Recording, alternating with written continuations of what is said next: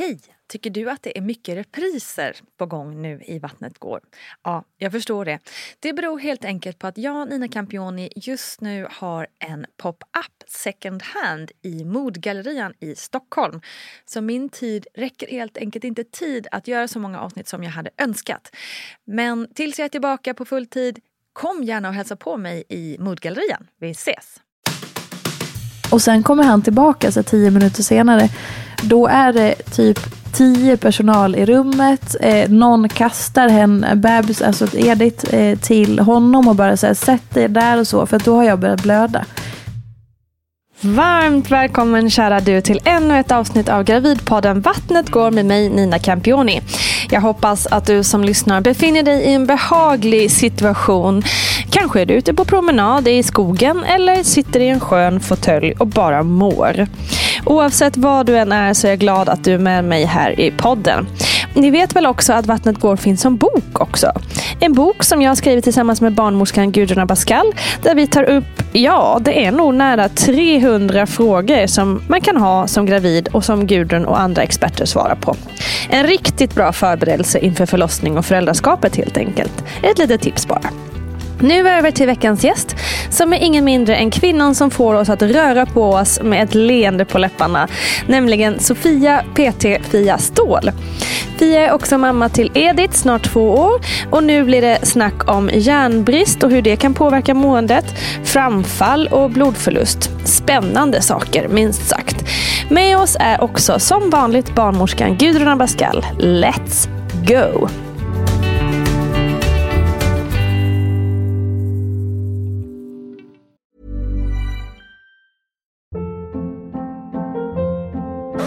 Hold up. What was that? Boring. No flavor. That was as bad as those leftovers you ate all week. Kiki Palmer here, and it's time to say hello to something fresh and guilt-free. Hello Fresh. Jazz up dinner with pecan-crusted chicken or garlic butter shrimp scampi. Now that's music to my mouth. Hello Fresh. Let's get this dinner party started. Discover all the delicious possibilities at hellofresh.com. Imagine the softest sheets you've ever felt. Now imagine them getting even softer over time. That's what you'll feel with Bowl and Branch's organic cotton sheets. In a recent customer survey, 96% replied that Bowl and Branch sheets get softer with every wash. Start getting your best night's sleep in these sheets that get softer and softer for years to come. Try their sheets with a 30-night guarantee. Plus, get 15% off your first order at bowlandbranch.com. Code BUTTERY. Exclusions apply. See site for details. Hi, I'm Daniel, founder of Pretty Litter. Cats and cat owners deserve better than any old-fashioned litter. That's why I teamed up with scientists and veterinarians to create Pretty Litter. Its innovative crystal formula has superior odor control and weighs up to 80% less than clay litter. Pretty Litter even monitors health by changing colors to help detect early signs of potential illness. It's the world's smartest kitty litter. Go to prettylitter.com and use code ACAST for 20% off your first order and a free cat toy. Terms and conditions apply. See site for details. Hey, it's Paige DeSorbo from Giggly Squad. High quality fashion without the price tag? Say hello to Quince. I'm snagging high end essentials like cozy cashmere sweaters, sleek leather jackets, fine jewelry, and so much more. With Quince being 50 to 80% less than similar brands. And they partner with factories that prioritize safe, ethical, and responsible manufacturing. I love that. Luxury quality within reach. Go to quince.com slash style to get free shipping and 365 day returns on your next order. Quince.com slash style.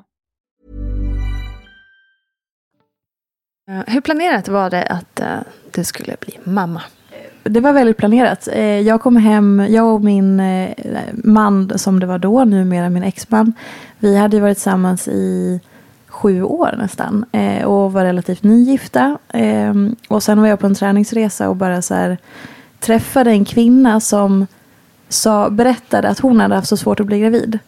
Så då, det, hela det samtalet gjorde sånt otroligt intryck på mig. Så jag gick hem till honom och bara så här, men varför, kan du bara berätta för mig varför vi inte har ett barn just nu? Eller varför vi inte försöker bli en barn?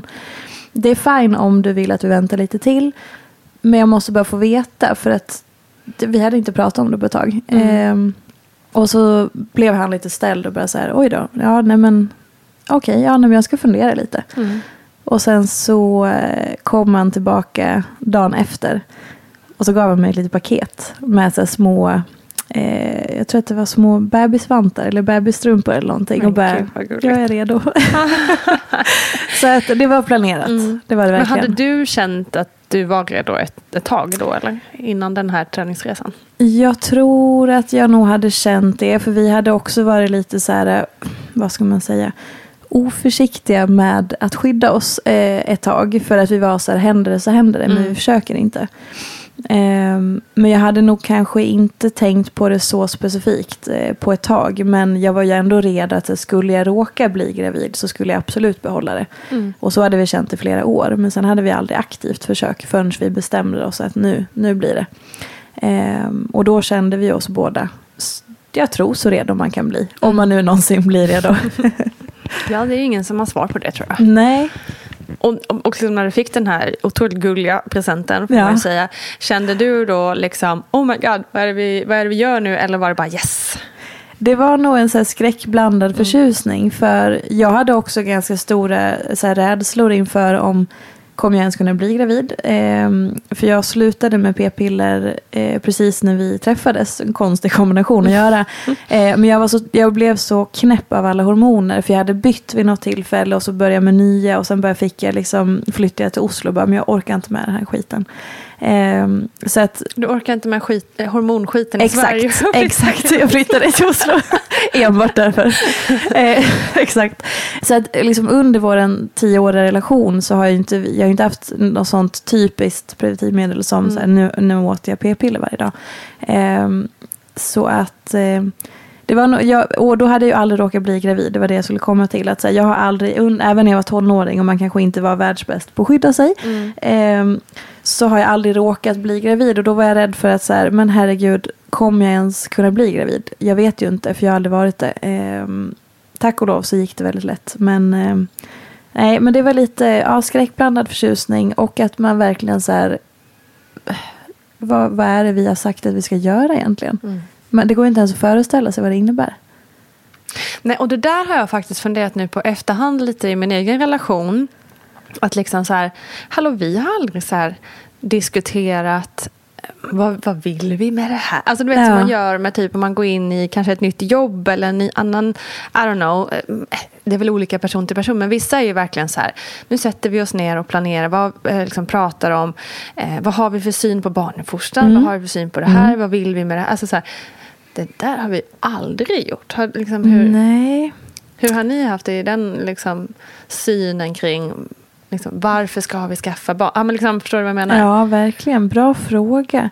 Jag kan inte minnas att... Säkert att man har pratat så här, du vet ibland att man har pratat om någonting och nämnt att så här, ja men om jag får ett barn då tänker jag så här. Mm. Eh, men då är det väl mer att samtalet har råkat hamna i de riktningarna och så här, om man haft en åsikt i någon fråga. Mm. Men aldrig så här, nu sätter vi oss ner och tänker oss fram. Okej, blir vi gravida? Ska vi vara föräldrar? Hur tänker vi? Nej, ett sånt samtal Nej. tror jag inte att vi har haft. Inte vad jag kan minnas så här på rak arm. Men det borde man ju verkligen ha. Ja, men egentligen. Man tänker, för det är ju det, är det största företaget mm. man skapar tillsammans. Mm. Om man ska se det liksom rent så här krasst. Verkligen. Um, men det kanske också är för att barnlängtan och längtan att bilda familj är så otroligt djuriskt och liksom mm. känslomässigt att man inte kanske är svårt att koppla de, de två världarna. Och så en otroligt stark norm. Att det är så ja, det ska vara. Gud, och jag ja. tänker att man kanske lätt bara åker med där utan mm. att reflektera. Så mm. man måste nog vara ganska stark att ställa sig utanför barn, barn och bilda familjenormen, tänker jag. Verkligen. Sen så har jag svårt att tro kanske att man kommer, skulle ångra ett barn, även om man skulle få ett lite ogenomtänkt. Men mm. eh, det är ju ändå så alltså att den normen är kanske en av de starkaste vi har. Mm. Eller det måste ju vara den starkaste. Det är det nog garanterat. Eller hur? Ja, ja verkligen. Ja, men det är intressant. Det är någonting vi får prata mer om tror jag, med, lite med lyssnarna. Liksom, kring hur, hur man pratar om det här med att planera familj. Kanske. Mm. Vi är kanske inte så bra på att göra det. Sak samma. Du blev gravid. Ja. Hur kändes det då? Eh, det var så overkligt och jag var så otroligt glad. Eh, och bara, alltså, jag var på väg, det var, det var kanske en av de sjukaste veckorna i mitt liv. Eh, för jag fick åka på en pressresa till Los Angeles och så när jag skulle åka hem därifrån på flygplatsen så började jag känna sen, jag hade ju känt någonting konstigt i kroppen under flera dagar.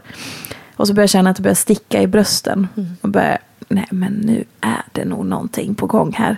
Eh, och så sov jag hela flygresan helt utfläkt över liksom massa säten. För jag hade turen att ha lite lediga säten bredvid mig. Och så kom jag hem och tog ett test dagen efter som var positivt. Och då var det sån här overklighetskänsla som att Ja, men lite som att världen stannar och sen när man går ut i det vanliga livet så är man så här, varför har ingen reagerat på det här stora? Alltså precis det har hänt mig. Står det inga fanfarer här Ex utanför dörren? Ja, exakt. Och man, blir, man beter sig, eller jag ska inte säga att alla gör det, men också lite känsla av att man är den första personen någonsin som är gravid. Gud ja. um, liksom det, det var ju det största. Um, det tycker jag också man har rätt att känna lite. Ja, absolut. Ändå. Verkligen. Um, och sen så vart jag lite så här det tror jag också är jättevanligt med första barnet, att man blir frustrerad i varför har ingen sagt det här? Nej men gud, varför, varför pratar inte folk om det här? Åh herregud! Och jag är den första som upptäcker att det är så här, alltså alla de här stadierna mm. som säkert alla går igenom. eh, och sen började jag ganska snabbt att må skit, eh, för jag fick reda, jag kom hem på måndagen, eh, fick reda på att jag var gravid på tisdagen. Och på söndag åkte, söndagen åkte vi på bröllopsresa till Maldiverna. Mm. Som sagt, en sjuk eh, oj, vecka. Eh, så att jag låg ju på Maldiverna i en solstol och var helt utslagen och sov Nej. och mådde illa och kunde typ inte äta eh, eller göra någonting i två veckor. Oh, men det lyxigaste någonsin. Så att, ja, det får man väl klart Absolut, säga. men, men också lite waste. Att Ja, ja lite ja. waste faktiskt. För men... man, man, kan ju ändå inte ta in att det är alltså, vackert. Och, alltså, Nej. Mår man illa så mår man jag mådde fruktansvärt illa och mitt järnvärde föll ju drastiskt. Det är inte kul att vara i värme heller då tänker jag. Och jag mådde ju ännu sämre av liksom all den här buffématen mm. som var så fin och god mm. och härlig och lyxig. Och jag bara gick så här, kan jag få lite, lite vit pasta tack? Med lite salt på toppen. Och jag tänker också lite så här, gud, poor little rich girl låter det som nu. ja. Men liksom så här, också när man är på sådana där ställen, som, de är oftast väldigt så här eh, gästvänliga och service-minded, ja. personal och sånt. Mm. Och blir lite så här, good morning. Och man bara vill så ge folk en snyting. När man, ja, ja, men verkligen. Alltså, liksom, hur bort... Se mig inte, rör mig inte, prata inte med mig. Exakt, ja, hur bortskämd kan man vara? Jag håller med. Jag känner mig så otroligt privilegierat att ligga nygravid i en solstol med Maldiverna. Det är den dyraste och lyxigaste semester jag någonsin haft. Ja. Eh, det, det, var, det var så helt enkelt. Eh, ja men gud. Men eh, nej det var en speciell, speciell tid. Och lite också så här, det här med att magen nu syns det, nu är det svullet. Oj, nej men nu börjar jag få lite mage mm. i så här vecka åtta. men nej. I efterhand tittar jag på bilder från vecka 15 och bara ja. ja. Nej, jag vet inte. Exakt, man tyckte man var så stor. Ja. Shit alltså. Men det, det var, ja. När började det synas då? Kan du objektivt säga det? Ja, men kanske... Mm, jag gick ju ut med graviditeten i sociala medier runt om det var vecka 15 eller någonting. Mm. Jag hade velat, eller 17 kanske till och med. Jag hade velat göra lite tidigare men på grund av omständigheter eh, så kunde vi inte göra det förrän då. Eh, men, och då, hade det ju, då var det ändå så här, nej men nu är det fan gränsfall. Mm. Alltså de på kontoret hade ju fattat men mm. inte vågade fråga. Mm. Eh, trots att jag gick runt med en liten väst och försökte dölja. Så säg att, ja men kanske runt vecka 15 då.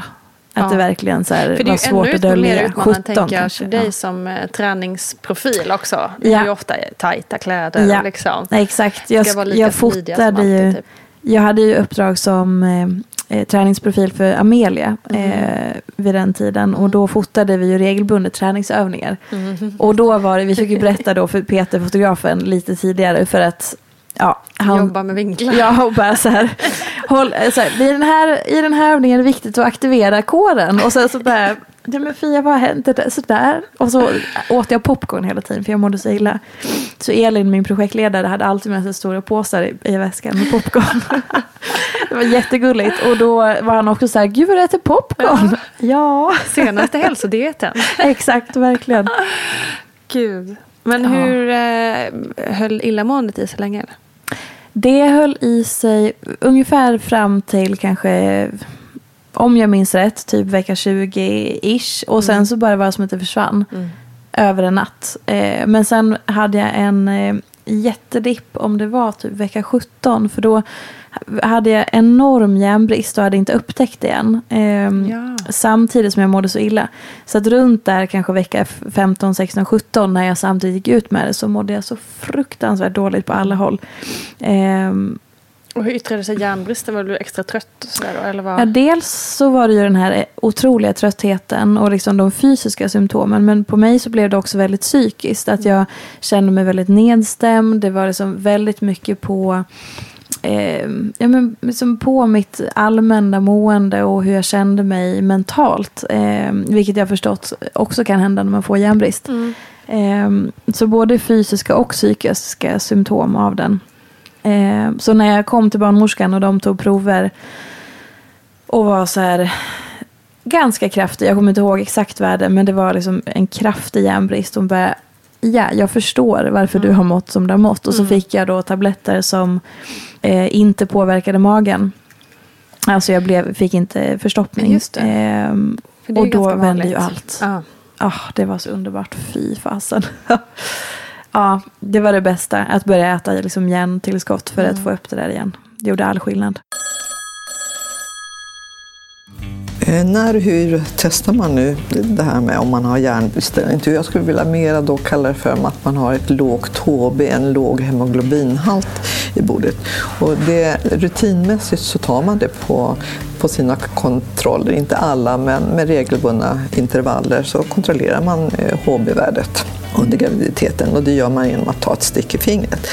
Är det sedan så att man vill kontrollera, är det järnbristen som ligger eh, bakom den här låga hemoglobinhalten, då, må, då tar man ytterligare ett blodprov. Men det är inte speciellt vanligt utan vanligtvis så är det så att man följer hemoglobinhalten i blodet för att kontrollera detta. Ja, varför får man nu järnbrist när man väntar barn? Inte alla får det, men, eh, men eh, ungefär 10 procent säger man att får en blodbrist. Och det är ju så att den gravida kroppen den eh, producerar mera blod för att man behöver en större blodvolym när man väntar och föder barn. Och eh, det innebär också att man behöver mera järn. Och det är också så att fostret eh, har en egen blodbildning som kräver järn så att därför är det viktigt att man kontrollerar det under graviditeten.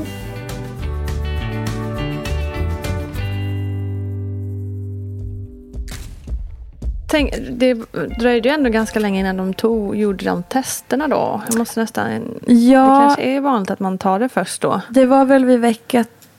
Ja, men det var så att det hade rasat jättekraftigt på Ah, några okej. få veckor på Okej. mig. Eh, jag Mm. vet inte vad det berodde på. För jag vet att det var inte, det var liksom att det hade vänt på en, två veckor bara. Okej. Så hade det blivit Mm. superkraftigt. Jag har- vet inte om det har med tillväxten av bebisen, att hon tog jättemycket då. Mm. Eh, men det, det vände liksom supersnabbt. Men gud vad skönt att det hjälpte. Ja, Och också bra att du tar upp det tänker jag. För att det är ju många tror jag som... som alltså jag hade också järnbrist även om det inte tog sig de här eh, Mm. symptomen. Men jag kan ju verkligen tänka mig att det kan vara många som mår dåligt. Och så fattar man liksom inte riktigt varför. Och Exakt. kanske man tänker att det är graviddepression. Och sådär, Mm. Men att det kanske finns andra svar. Mm. Och även, eh, för då, jag vet att jag drack ju redan blutsaft. För Mm. att jag hade Mm. haft lite dåligt värde.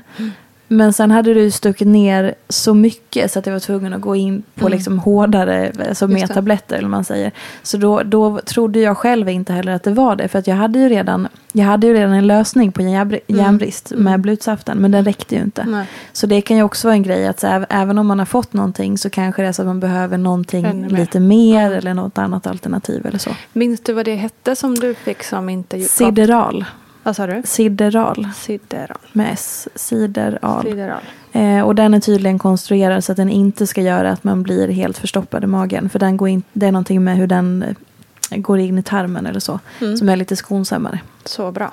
Ja, och då kommer vi till det här att Fia fick Cinderol. Ja, vad man nu väljer för preparat när man är till en kvinna som, som behöver öka sin hemoglobinhalt i blodet, det kan ju variera väldigt olika från, från barnmorska och till eh, läkare vad man rekommenderar.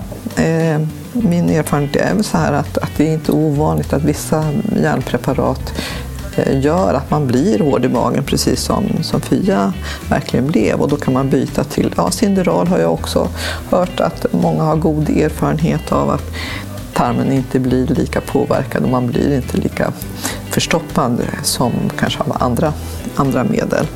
Att sen säga varför att, varför att alla ska ha det, jag tror att det är, eller min åsikt är det att det är väldigt olika. Att vissa preparat när det gäller läkemedel passar vissa kvinnor bättre och andra sämre och sen får man väl då testa och se och sedan kanske hitta det som passar just den, den här enskilda kvinnan bäst.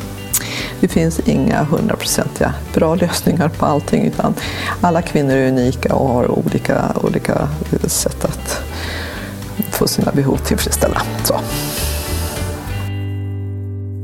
Så från vecka 20-ish någonstans Ja.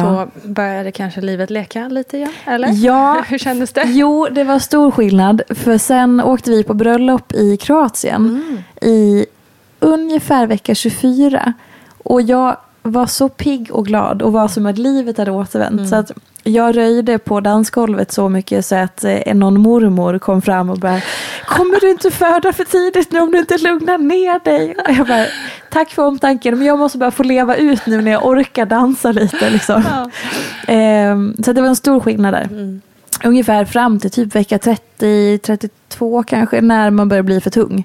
Ehm, så det hade några fina veckor där det ändå kändes så här väldigt hanterbart. Sen har jag tänkt på i efterhand att, för jag upplevde under graviditeten, förutom de här första 17 veckorna, ehm, fram till de här tunga veckorna då i slutet, så upplevde jag ändå, alltså om du hade frågat mig för ett år sedan, när Edith alltså var typ ett, ett och ett halvt, då hade jag nog beskrivit det som att jag hade en ganska lätt graviditet.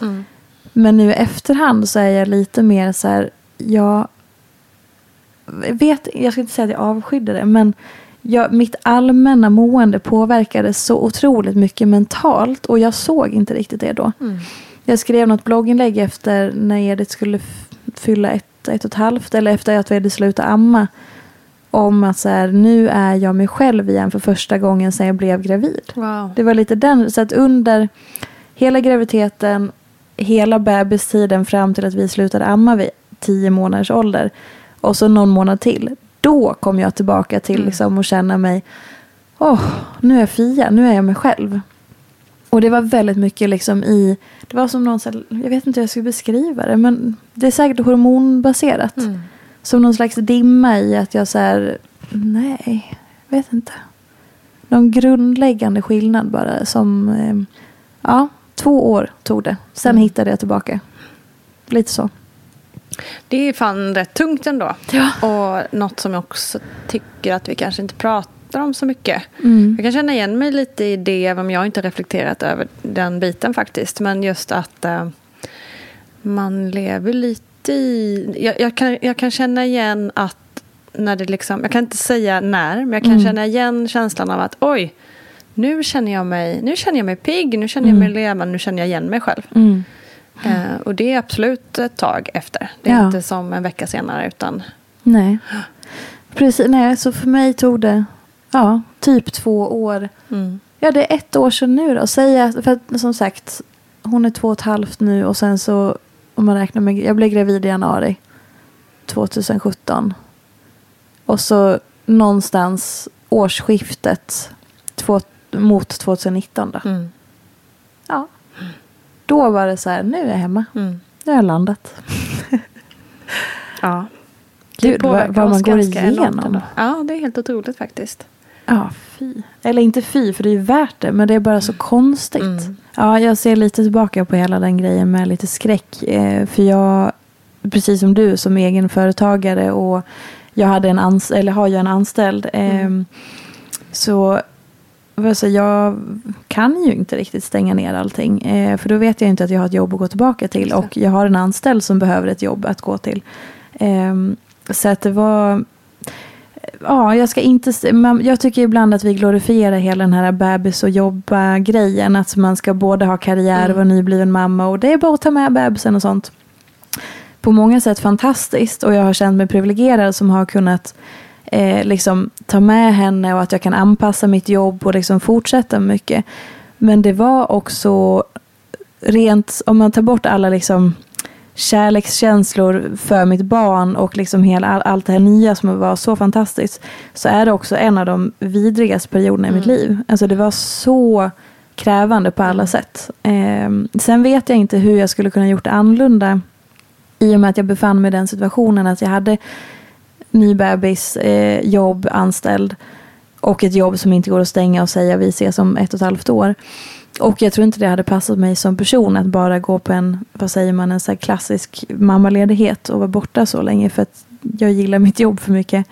Eh, men det, det är fasen inte lätt att kombinera allt det där. Eh, och det är viktigt att säga. Eh, hur lyxigt och lätt det än kan verka. Mm. Så det kostar på, verkligen. Nej, det är faktiskt, ja, om jag ska se tillbaka på mina två eh, liksom barn, Mm. första barnen, tiden så kan jag känna, är det någonting jag eh, är lite ledsen över så är det väl just det att jag faktiskt inte fått vara ledig Mm. alls Mm. med mina två barn. Överhuvudtaget. För det är Exakt. som du säger, egenföretagare och lever det här liksom eh, blogger life. Mm. som, som absolut kan verka superhärligt, vilket det absolut också är. Så Ja. är det aldrig någonsin en ledig dag. Eh, och det eh, kan jag känna lite sorg över att inte ha haft. Mm. Aldrig liksom, överhuvudtaget fått känna på att vara helt föräldraledig. Liksom. Exakt. Om så Ja. bara för en liten period. Det hade inte behövt vara ett helt år kanske. Men Nej. ett litet tag har det varit eh, nyttigt tror jag. Både för mitt eget välmående och för liksom, ja, men också för den känslan av att ha den tiden med ens barn. Liksom. Mm. Verkligen. Ja.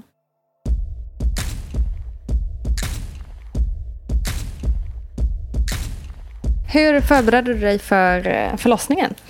Eh, jag läste den här fantastiska boken eh, Föda utan rädsla. Slaviskt. Eh, och min exman läste den också. Jag, jag är lite, jag är, som, som person är jag ganska att jag tar saker på studs. Och att jag är ganska så här i stunden. Ehm, så att jag är inte sån som planerar jättemycket innan och så. Men jag försökte ändå visualisera så att jag hade någon slags jag läste på ganska mycket och jag ville ta del av ganska många. Jag kollade på några förlossningsvideor på YouTube och jag försökte att här, se olika scenarion och så något drömscenario och sen något som var lite mindre lyckat. Eh, bara för att förbereda mig på om det inte går som jag vill. Så vad är realistiskt och vad kan hända och sådär. Eh, och så skrev jag förlossningsbrev. Pratade ganska mycket med Kim. Eh, och sen så gick jag på eh, gravidyoga. Mm. Där vi också var ganska förlossningsfokuserat. Vi gick någon sån här förberedande kurs. Jag kommer inte ihåg vad den hette på BVC. Mm. Ja men ändå ganska Ja, många det grejer att nu du- när jag tänker ja, tillbaka på. verkligen. Och så säger jag så här, roligt att jag sa att jag inte som planerande. Nej, men jag tror att det här, allt det här skedde nog under ganska lång tid. Mm. Så att jag upplevde inte som att jag var så där super på det. Men jag gjorde ju ändå en del grejer verkligen. Och Föda utan rädsla-boken var liksom lite helig. Att Mm. jag, för den kände jag att jag kunde ta så mycket av som jag tyckte var så otroligt mycket. Det var bara så bra grejer där. Jag Mm. gillade verkligen den. Mm. Ja, ganska mycket ändå. Ja, det är verkligen, måste jag säga. A plus på det. Alltså. Men vi gick ingen sån, eh, vad heter de här? Profylax. Profylax. Nej, Nej. vi gick ingen sån. Men det känns som att det inte behövdes. Nej, men Föda utan rädsla har väl mycket andnings, alltså, Ja. teknik och grejer i sig. Så då kanske man inte... Precis, och Känner mycket. behov. Och just i och med att han också var så engagerad och så här, också tog det på stort allvar i så här, hur han skulle bete sig och Mm. vad jag skulle behöva och hur jag Mm. ville ha det och sådär. Ehm, ja, så att det var ja, lite små grejer hela, liksom, lite små grejer lite här och där Mm. kan man säga. Mm. Ja. Det låter som en skolboksexempel tycker jag. Wow. ja, jag hade nog ändå, jag har sån respekt för förlossningen. För att jag har en, eh, och sen var jag väldigt mycket i så här, det här med epidural. Mm. Det var verkligen en grej som var eh, viktig för mig. Att jag vill absolut under inga omständigheter ha epidural. Okej, varför då? Ja, dels så tror jag, jag hade bara fått för mig att många, liksom, att man blir serverad den utan eftertanke och att det inte informeras om biverkningar. Eh, det var nog min så här, grundläggande, att så här, ja men ska jag ha, alltså, nej, inte om jag inte behöver. Eh, men sen har jag också en vän som hade en jättedålig upplevelse. Jag vet inte ens, mm. vill du att jag berättar en skräckupplevelse eller inte? Bring it, så vi kan ju alltid klippa bort om det skulle ja, vara okay. om. Och är det någon som är känslig nu och inte vill bli uppskrämd så lyssna inte på det här. Spola fram i så fall. Mm. Okay. Eh, nej men hon, eh, superlång historia, superkort. Men de satte den fel, massa olika sköterskor och läkare satte den fel. Så att eh, om jag förstått det rätt så ryggmärgsvätskan mm. åkte ut så att mm. svanskotan krossades. Oh, och det här eh, upptäcktes inte förrän typ en eller två dagar efter. Oj. Så att hon hade krossad svanskota och folk bara, nej men det ska ju ont att vara nyförlöst. Det är ingenting, det är normalt. Och det var typ att hon skulle få sitta i rullstol. Eh, hon har inte fått rätt hjälp. Alltså nu, nu lever hon eh, ett friskt liv och mår bra. Tack vare att hon själv jobbar med hälsa och har kontakter inom alternativ vård. Mm. Så att hon har kunnat få bra hjälp så att hon idag kan, hon idag sitter inte hon i rullstol och hon fungerar, hon tränar och hon kör på. Eh, men de sa, du kommer få leva ditt liv i rullstol. Mm. Och så är det med det. Eh, så jag hade liksom lite den också med mig. Och då var det, för de satte ju in den alldeles, alldeles för sent för henne och så blev det helt kaos. Så. Eh, den historien hade mm. jag ju såklart med mig då. Mm, förstår det. Eh, och sen och, och var min grundinställning lite tveksam. Att så men kan, kan jag slippa den så gör jag gärna det. Mm. Lite så. Och det blev ingen epidural. Det blev inte det? Nej. Nej. Det är väldigt många som eh, berättar i podden som är så här, ja men jag hade tänkt att jag absolut inte skulle ha, men det blev det. Ja. ja.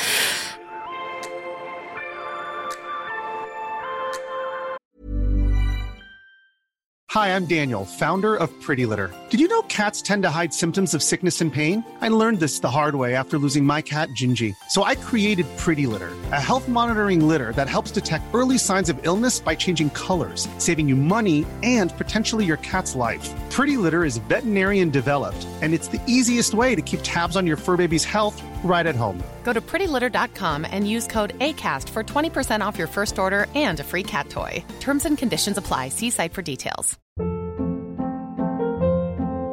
Hold up. What was that? Boring. No flavor. That was as bad as those leftovers you ate all week. Kiki Palmer here, and it's time to say hello to something fresh and guilt-free. Hello Fresh. Jazz up dinner with pecan-crusted chicken or garlic butter shrimp scampi. Now that's music to my mouth. Hello Fresh. Let's get this dinner party started. Discover all the delicious possibilities at hellofresh.com.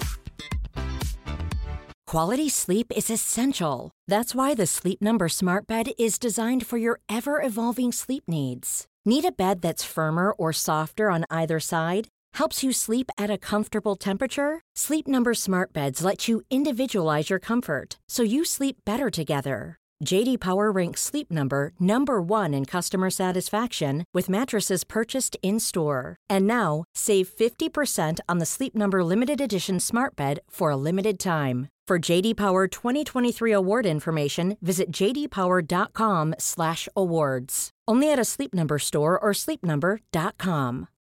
Since 2013, Bombas has donated over 100 million socks, underwear, and t-shirts to those facing homelessness if we counted those on air, this ad would last over 1,157 days. But if we counted the time it takes to make a donation possible, it would take just a few clicks. Because every time you make a purchase, Bombas donates an item to someone who needs it.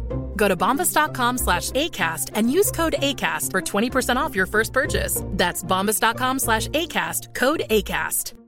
Hey, it's Ryan Reynolds, and I'm here with Keith, co star of my upcoming film, If, only in theaters, May 17th. Do you want to tell people the big news?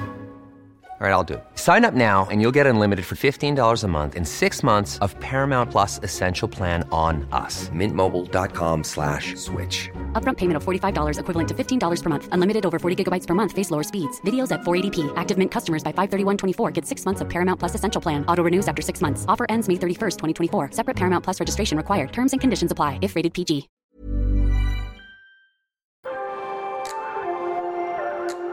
Jag gick nio dagar över tiden. Eh, så det var ju en ganska eh, kraftig kula som jag bar runt på där i slutet. Eh, och jag vaknade på natten eh, efter midnatt ungefär. Hade sovit i typ en eller två timmar. Eh, började, vaknade av att jag fick en liten blödning. Och så började jag känna att det, ah, det är någonting på gång. Det här är konstigt. Och så ringde jag in. För att jag googlade upp att har du en blödning i det här Mm. när du har gått över, då ska du ringa in. Är det någon Eh, rädsla där? i att Just blod kan ju vara, kännas lite dram- dramatiskt. Liksom. Nej. Nej, det är inte vad jag kan minnas så.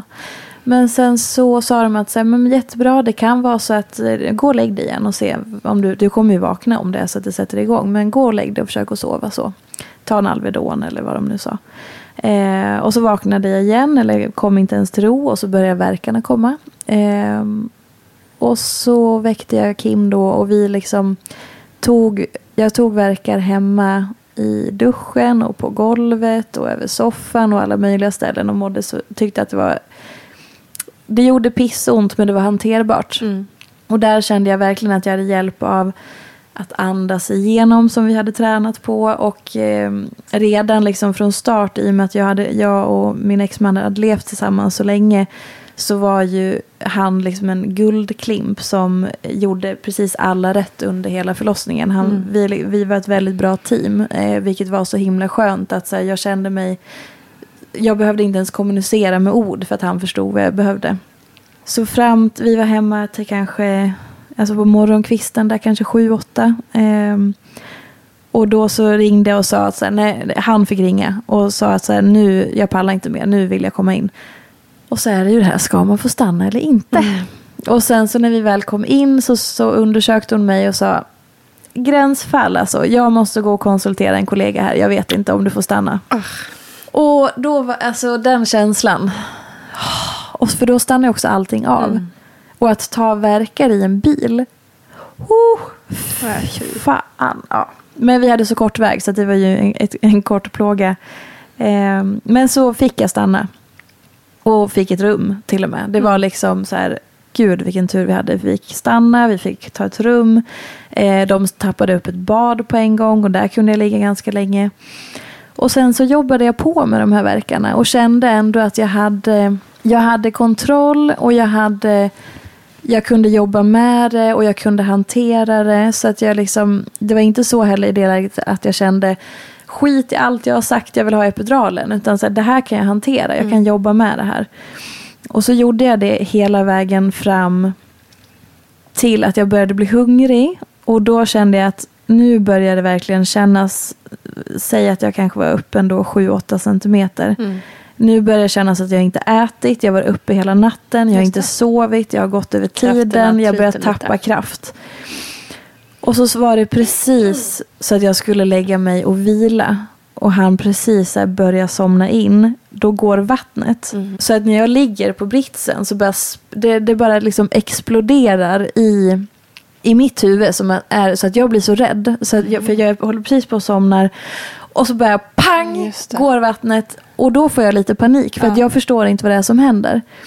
Och då tappar jag all kontroll för då spänner jag mig. Och då får jag ju så fruktansvärt jävla ont. Ehm, och samtidigt då så har det börjat trycka på lite nedåt. Så att någonstans där precis innan 10 centimeter så känner jag att nu går allting åt helvete. Nu vill inte jag vara med längre. Eh, fram tills dess, jag hade kunnat hålla på ett tag till. Det var liksom lugnt. Men i och med att jag spände mig, blev rädd och bara ah! Glömde allt man hade liksom. Ja, just, och det räckte med den lilla att jag spände mig och tappade liksom andningen för en verk. Liksom, så var det kört kändes som. Och, de bör, och jag började som sagt bli så trött för jag inte hade ätit och var uppe hela natten. Nu är vi liksom på eftermiddagen. Ehm, min förlossning höll på totalt från eh, typ klockan 01 till 16. Eh, så det var ju ändå 16 timmars hårt arbete. Eh, och då började liksom, de ville att jag skulle sitta på pilatesbollen och bara dra åt helvete bollen, jag vill inte ha en jävla boll. För jag hade också sett framför mig att eftersom jag är en aktiv person så, så skulle jag ha en aktiv förlossning. Det. Mm. Men det slutade med där, från att jag blev rädd, då låg, låg jag som en valross och bara, jag kan inte ens lyfta, jag kan inte lyfta ett ben, jag kan inte, jag kan inte, de bara stå på knä. Stå liksom så här, bara, men panik, låst, rör liksom. mig inte. Ja. Så det blev att eh, det liksom i, jag kan inte riktigt återge hur det var, men jag hade nästan panik i mig själv Mm. och fick lustgasen. För jag hade ju som sagt ingen smärtlindring mer än så vanliga värktabletter och tensapparaten. Rekommenderar tensapparat till alla människor i hela Mm. Bra. världen om man kan och om det finns. Ehm, för det blev något väldigt eh, skönt psykiskt att så här, ha den här lilla knappen och trycka på att så här, Du sköter den själv liksom. Ja, attackera verken. Så när verken kom kunde jag svara med att liksom, mm, trycka på den här um, tensapparaten så att den skulle liksom ge stötar samtidigt. Så den hade jag och arbetade på med och sen så tog jag till lustgasen och jag är ju överlag en nykter person som inte säger jag, jag dricker inte vin till vardags och jag dricker väldigt lite alkohol så jag blev väldigt påverkad av den här lustgasen på en gång. Lite packad. eh, och sen så när det här trycket började komma man, man minns ju inte ens hur det var, men jag vet ju bara att det var det vidrigaste jag varit med om i hela mitt liv. Eh, då bara skrek jag ju det här ur-ljudet varenda gång och liksom satte masken, jag liksom ville typ drunkna i masken med lustgas. Och barnmorskorna började Kim, du måste säga åt henne att ta bort masken ibland. Det blir för mycket för henne. Och jag bara skrek i den här masken, bara vrålade och hade ingen kontroll på någonting. Och bara så här, de försökte ju. Jag tyckte det var panik, alltså det var kaosartat. Fy, förlåt, man ska inte skratta. Jo, men det får man. Men alltså det var... Nej, alltså från att det var så härligt. Ja, härligt, ni förstår ju. Men liksom från att det ändå var så här, här är jag Du hade koll. styr. ja, jag styr det här, jag åker. Och sen bara blev det total panik och kaos i min kropp och i mitt huvud. Ja, skrik och panik och pressa ut melonen. Hon vägde alltså 4420 gram. Wow. Ja. Ja. Eh, min mamma har aldrig blivit chockad. Min lillebror vägde fyra och ett halvt och hon hade tänkt nej men Fia hon kommer få typ en tre och sex bebis som hon själv liksom. Nej, nästan fyra och ett halvt kilo. Bra jobbat Edith. Ja, eller hur? Det var de där sista nio dagarna som var totalt too much. Eh, Ja, gud. så att när den där klumpen kom ut så slutade det liksom inte heller där. För att då tog de upp henne och så var liksom allt lugnt och skönt. Och så här, jag fick upp henne på bröstet och hon började amma lite eller liksom nafsa lite. Eh, och då var Kim så här för att han hade ju liksom masserat mig i 16 timmar typ. Han hade tryckt, han var ju helt slut. För att han hade ju gått all in med massage och allting. Och liksom så. så han bara, är det okej om jag går på toa och typ värmer en korvstroganoff? Jag bara, absolut, nu är hon ute, nu är det lugnt. Och sen kommer han tillbaka så tio minuter senare. Då är det typ tio personal i rummet. Eh, någon kastar henne, bebis, alltså Edith, eh, till honom och bara här, sätt dig där och så. För då har jag börjat blöda. För då när de har tagit ut min, eh, vad säger Moderkakan. Tack. Eh, när de har tagit ut den så slutar det inte blöda. Så att jag tappade två liter blod på Oj.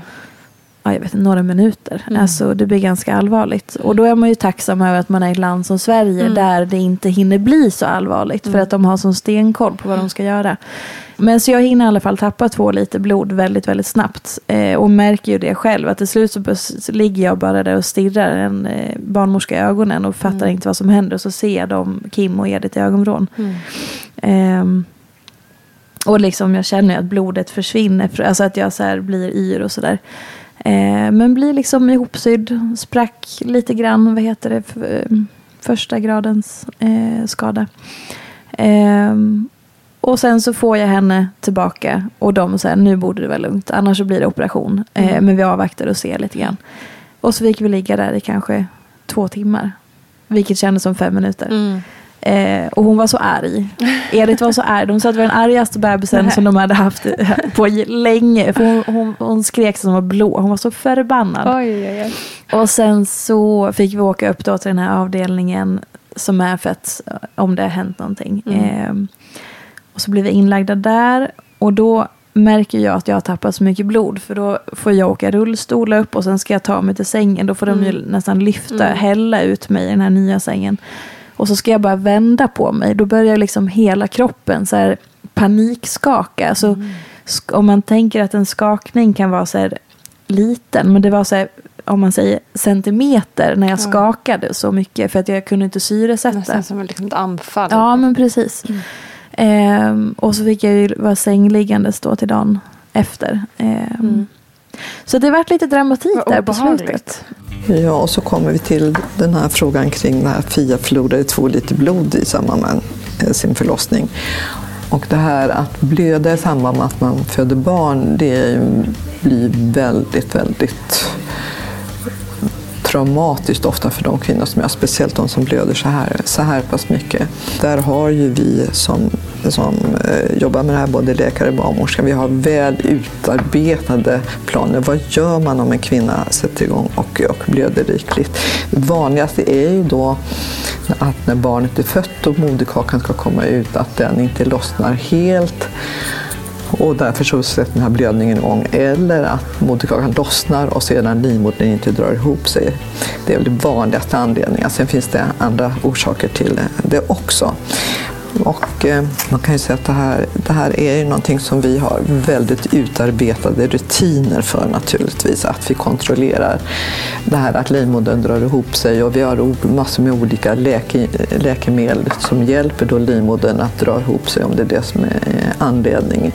Och sedan så att man ger ja, vi har full utrustning så att vi vet precis hur vi ska göra. Men, men det, det absolut viktigaste är ju att få livmodern dra ihop sig under det är det som är anledningen. Sen kan det vara beroende på en stor bristning och då får man ju se till att att eh, laga den och så vidare. Men, eh, men eh, jag tycker att man som, som födande kvinna kan känna sig helt lugn. Att vi har mycket väl utarbetade rutiner. Allt ifrån handläggningen till hur man, hur man stoppar det med läkemedel till olika ingrepp som man behöver göra. Och narkosläkare och eh, förlossningsläkare finns alltid väldigt snabbt på plats när någonting sånt här inträffar. Jag vill också lägga till att när en kvinna har förlorat så här mycket blod så blir det ju tufft efter också. Och även för parten som sitter kanske bredvid och ser hela den här action biten som, som inträffar då när det strömmar in folk och så vidare, så behöver man få hjälp och prata om det efteråt. Så att det är väldigt viktigt att man får en bra uppföljning och samtal så att föräldrarna förstår sedan efter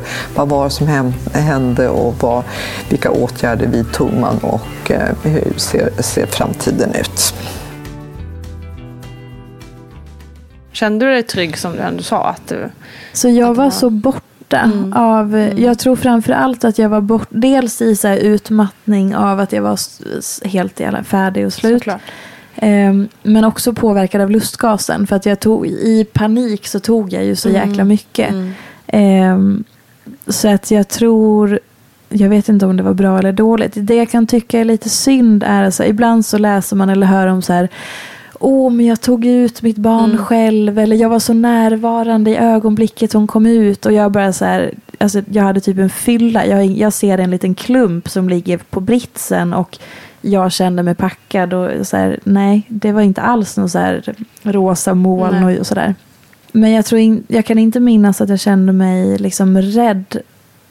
Men det var också i... Det var, ju som, det var ju någon som stod och klappade mig i pannan och liksom massa folk som sydde och grejade. Och, så att jag kände mig nog ganska trygg i den situationen. Mm. Eh, det var nog kanske efteråt när jag var så här, åh gud vad har hänt med Ja, min kropp? precis. Oh, nej men gud, jag kan inte ens jag kan inte gå två meter och resa mig utan att svimma liksom. Så det var ju lite, ja, lite traumatiskt. Mm, det förstår jag. Mm. Hur lång tid tog det liksom att återhämta sig från den grejen? Vet du det? En månad ungefär Ja. innan jag började känna mig stabil. I Mm. början så var det ju, jag kommer ihåg, alltså bara den lilla promenaden från avdelningen ut till bilen så höll jag på att svimma och fick Mm. liksom hålla i mig och liksom skulle jag eh, liksom stå och så, jag höll i mig hela tiden för jag var så yr, jag var så svag. Mm. Ehm, och sen så bäddade vi ut bäddsoffan hemma och gjorde som en liten läger där. Eh, så, lå, så att jag kunde liksom ligga och amma och ligga liksom utfälld. Och sen började vi mm, dag tre. Då kom mamma och pappa och hälsade på från Dalarna. Eh, och då skulle så här, om vi går lite runt kvarteret Just tänkte jag. Det kan jag göra. Mm. Nej men svimmade ju. Alltså Mm. Kim fick typ trycka i fikabröd i munnen för att få i mig socker. Och jag hade alltid med mig en flaska med saft om jag skulle försöka ta mig ut. Och, Mm. Alltså, jag kunde gå ner och sätta mig på en parkbänk och så satt jag där en kvart och sen kunde jag gå till nästa parkbänk. Det var så min barnvagnspromenad i början. Mm. Och då är det också så här, jag är ju ändå en person som är liksom i bra form och som ja, har... har det som så här- yrke liksom ja, men precis. Och... Ja, så att jag är ju en aktiv person som har god kondition och liksom så. Och ändå blev min kropp så total förstörd av blodförlusten. Mm. Ehm, så att det här med att förlora blod, alltså jädra, jag, usch, det gör jag helst inte om. Nej. Nej.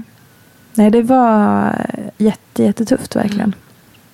Ja, det förstår jag. Fasen var obehagligt. Mm. Och verkligen någonting man inte kan ha kontroll över överhuvudtaget liksom själv. Nej, nej. Och hade jag liksom varit mer... Eh, jag vet inte om det hade varit annorlunda om jag hade tagit epiduralen. Samtidigt så hade, för det jag tyckte, som sagt, verkarna kunde jag ta. Men just det här trycket ner, det var också det jag tyckte var det absolut vidrigaste jag någonsin Mm. varit med om. Själva, när hon skulle pressa sig ner där. Den, och det tar ju inte epiduralen bort. Eh, så att, ja, jag vet inte vad som hade kunnat... Det var nog bara meningen att det skulle bli lite kaos. Men hur upplevde du då, liksom, i och med att du mådde som du mådde nu första tiden, där, hur upplevde du liksom, tiden med Edith första? Kunde du ändå känna liksom, lite anknytning och så, eller blev det lidande, Ja. tycker, tror du? Det tycker jag att jag gjorde. Vi fick ju till en väldigt eh, liksom problemfri amning på en gång. Mm. Vilket ju var väldigt skönt. Förutom att det här, alltså också så här grejer man inte vet. Både efterverkarna och att eh, mjölken ska rinna till. Mhm. Det är skönt. Oh, fan. Ja, herregud. Ja.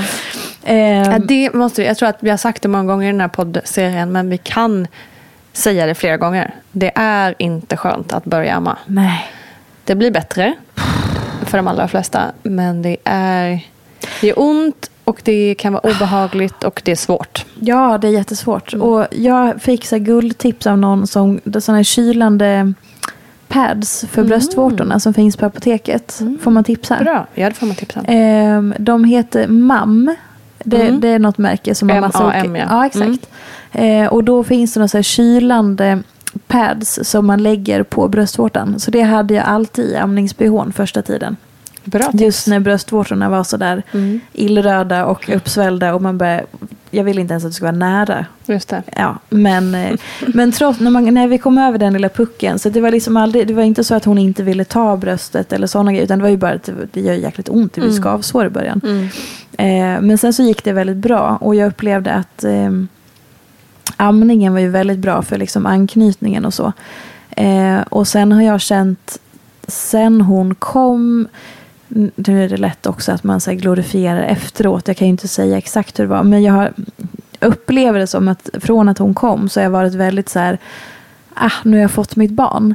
Eh, för att jag har alltid sett att jag har velat liksom haft flera barn har jag alltid tänkt, apropå normer och sånt där. Mm. Men sen så vart det så oväntat att när jag fick henne så är det så här, men det här är ju mitt barn. Och så känner jag än idag att så här, hon är mitt barn och det är inte säkert att jag kommer vilja ha fler barn. Eh, inte för att jag, det har ju ingenting med kärleken till henne att göra utan bara här, men gud, det här är verkligen mitt barn. Eh, och att hon är liksom den jag skulle få. Så att nej, anknytningen gick ju liksom väldigt, eh, väldigt bra. Och som sagt den här starka känslan av att så här, där är hon. Mm. Och kanske att that's it. Jag vet inte om det är that's it. Men det är, jag, efter det har jag inte längtat efter fler. Nej, vad häftigt. Eh, så vi får se. Mm.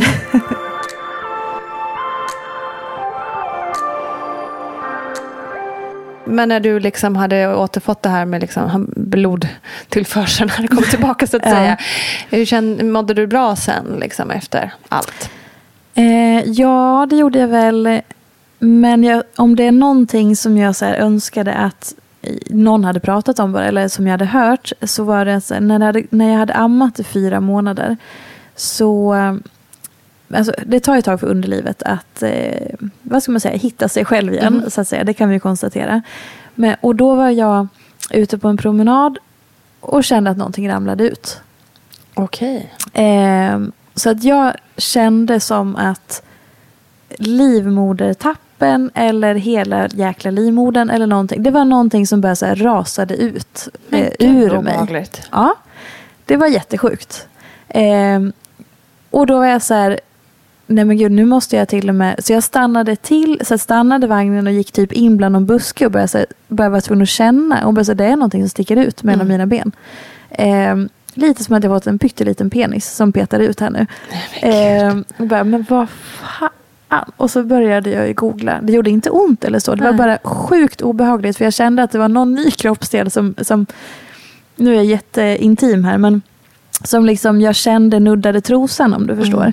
Eh, och det kändes så jävla Gud. onaturligt att så här, men det här är en ny kroppsdel. Jag har aldrig känt, alltså det var ju typ livmoderhalsen eller någonting tänkte jag.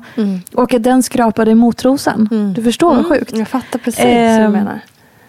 Så att då gick jag hem och var lite så här, men vad fasen gör jag nu? Och så började, läste jag någonstans att man kunde peta upp det igen. Och att det kunde fastna då. Eller så, här, ja. så jag testade det och tryckte upp allting. Det ramlade ner lite grann. Men gud vad och sen så var det också så konstigt för då skulle vi iväg på någon så här grej och jag sa till min dåvarande svärmor att så här, någonting har ramlat ut och vad fasen är här? Och så började, ja men det kanske är framfall. Eh, men och sen så ringde jag till vården. Jag ringde till gynekolog, jag ringde till någon så här, oh, jag tror jag ringde till tre ställen och alla var så här, jaha, nej men vi kan inte hjälpa dig. Nähä. Jaha, nej men vadå vi kan inte hjälpa dig. Nej men du får ringa dit. Eller du, får, alltså du vet, jag blev rundskickad. Och då så fick jag en tid, kanske fyra eller fem veckor senare, sex veckor senare. Oj, så Eh, det gick med det här så ja. länge? Men det, gick, det blev lite bättre för att det gick att peta tillbaka. Eh, men det ramlade ner. Så att det är så många gånger under de här promenaderna som jag gick in i något hörn och bara så här, tryckte upp eh, den här kroppsdelen då, eh, i min kropp igen. Ja. För att den höll på att titta ut hela tiden. Men gud.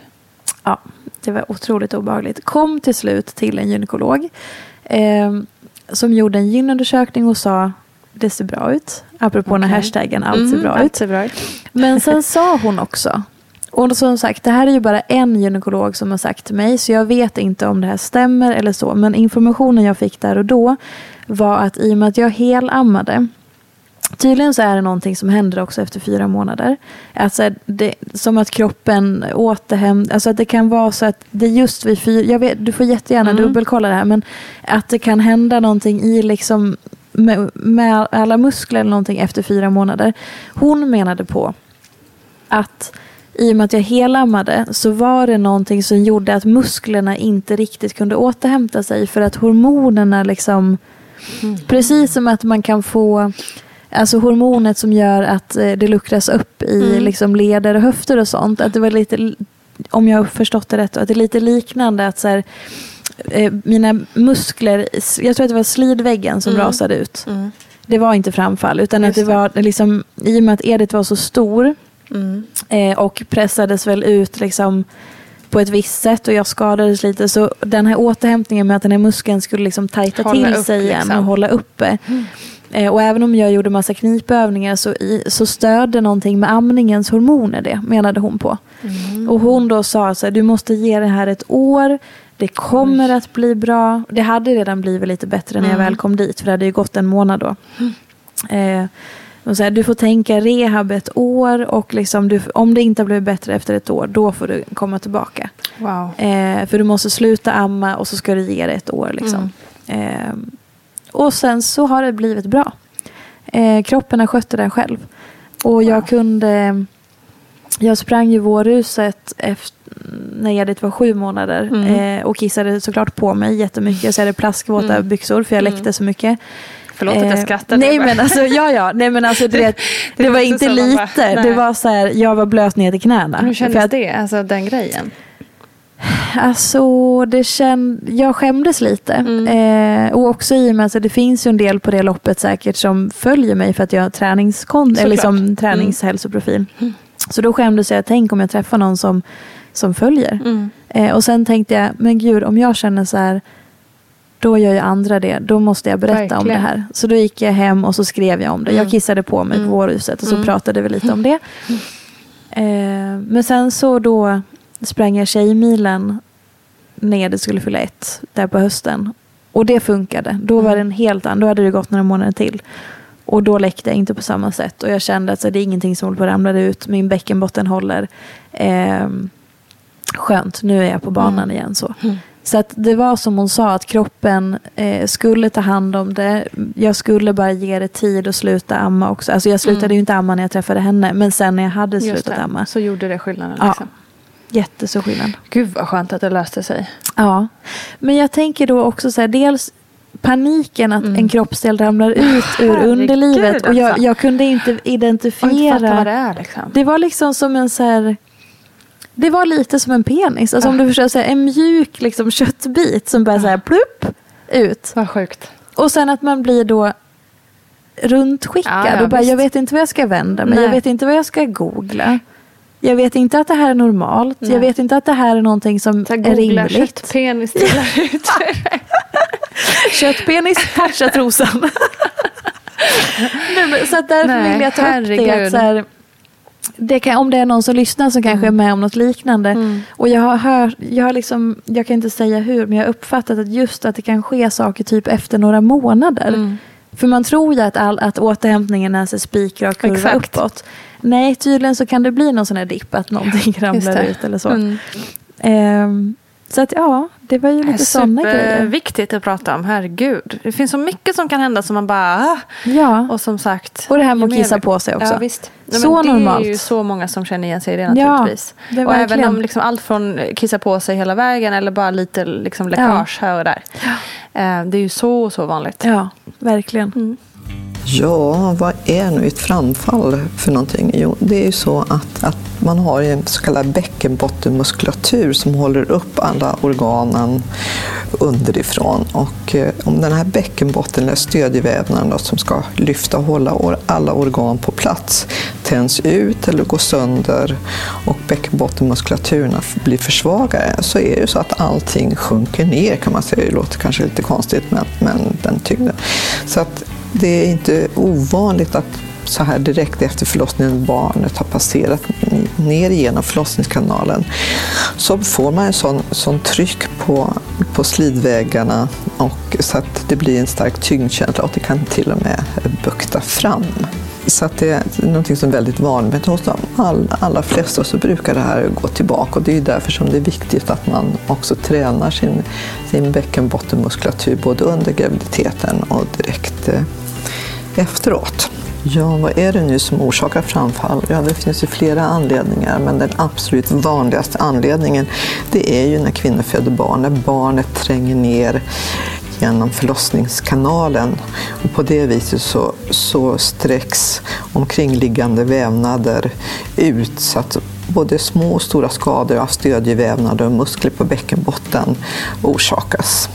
Och då på det här att Fia fick sitt framfall fyra månader efter att hon hade fött sitt barn, att det skulle vara något specifikt hormonellt som händer. Det jag har verkligen försökt att kolla runt här och se vad professionen säger om det, men det är ingenting som man känner till sådär att det ska hända någonting precis vid fyra månader. Däremot så vet man att så länge kvinnor ammar så har man en, en stor östrogenbrist och att det skulle kanske kunna eventuellt då påverka att det lättare blir så här då att muskulaturen och vävnaden inte går tillbaka i samma utsträckning. Men, men det här är bara, bara spekulationer kring det hela. Så att just det här med fyra månader, det är inte inte någonting som, som vi känner till i alla fall. Men man lär sig väl allting, någonting nytt. Det är väl kul. Om det skulle vara så. Men då skulle jag vilja att någon hör av sig som vet någonting mer om det här. Kvinnor som känner att man har problem, det här med tyngdkänsla, det kan vara att man har svårt att hålla tätt om man kissar på sig eller problem när man ska bajsa och så.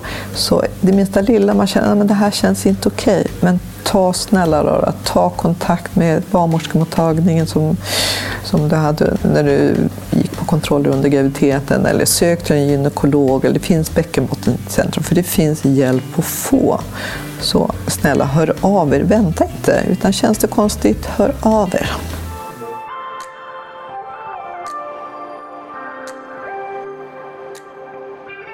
Ja, nej men eh, sen så eh, mådde jag bra. Idag mår du bra. Idag mår jag bra och min bäckenbotten håller när jag springer. Det känner Mm. jag är liksom... Ja, det är väl det som jag har, har tagit med mig. Att, här, bäckenbotten och sen såklart de inre magmusklerna. Att de också får, eh, får sitt. En, en sista grej om jag får Mm. ge tips. Mm. Eh, är att ladda ner appen Mamma Mage. Just det, den körde jag med. Ja, den är ju jättebra Mm, just för verkligen. att liksom få hjälp att stärka bäckenbotten och magmuskulaturen. Precis, jag tycker också att den ger, eh, för mig gav den så här första gången, för jag använde inte den min, för, efter min första graviditet utan min andra och det var liksom första gången som jag fattade så här, okej, nu förstår jag vikten av att skynda långsamt liksom. Ja, exakt. För det är ju långsamt, Ja. men det är så viktigt. Ja, Och också tänker jag också ta med mig lite efter snacket här med dig att även om det naturligtvis är eh, jätteviktigt att träna och eh, stärka muskulatur och så vidare så är det ju inte så att bara för att man är en träningsprofil så Mm. är man liksom en övermänniska rent Nej. kroppsligt. Liksom. nej inte alls. Ehm, så jag, det, det tycker jag ger en väldigt så här, vi är all in this together känsla. Liksom. Ehm, så. Vad fint. Mm. Ja, nej men verkligen. Och det kan ju, det kan ju hända vad tusan som helst Mm. just i och med att Ja, men bara det att Edith var så stor eh, gjorde ju sitt. Mm. Men sen också att man börjar blöda Precis. eller liksom... Alltså, allt kan ju hända. Exakt, och det kan hända det. vem som helst. Vem som helst, hur som helst, var som helst, när som Precis. helst. Allt. Så var oroliga där ute allihopa. Ja, precis. Gud, Men, vad är det vi eh, förmedlar egentligen? Men så här också, att mycket mer än vad man tror är naturligt. Exakt. Och kroppen kan lösa mer än vad man tror. Det Mm. kanske man också ska ha någon slags tillit. Och såklart, man, ska ju, man har ju rätt att söka hjälp och man ska få hjälp. Apropå allt ser bra ut, alltså hela Mm. den grejen. Mm. Men en del saker är liksom, om man ger det tid så kommer kroppen kunna sköta det själv. Precis. Inte allt, men vissa saker. Eh, men tack snälla du för att Tack du ville vara med i. Vattnet går. Tack snälla. Tusen tack Sofia Ståhl för att du ville dela med dig av din berättelse. Och mer av Fia får du snart i Barnet går, min nya lilla poddsatsning där vi pratar vidare om föräldraskapet och livet med barn. Missa inte det, det är premiär snart, jag lovar. Tills dess, kram på er. Vi ses i mammagruppen på Facebook och på Instagram.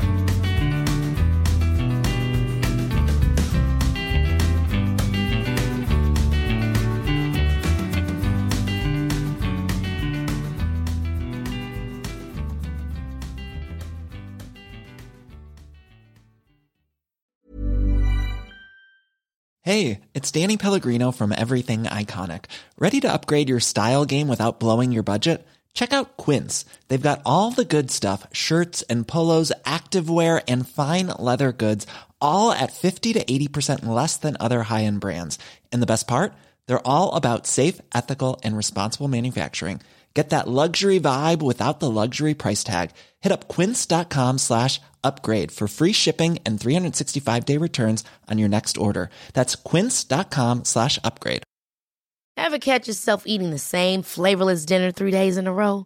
Dreaming of something better? Well, HelloFresh is your guilt-free dream come true, baby. It's me, Kiki Palmer. Let's wake up those taste buds with hot, juicy pecan-crusted chicken or garlic butter shrimp scampi. Mm. Hello Fresh. Stop dreaming of all the delicious possibilities and dig in at HelloFresh.com.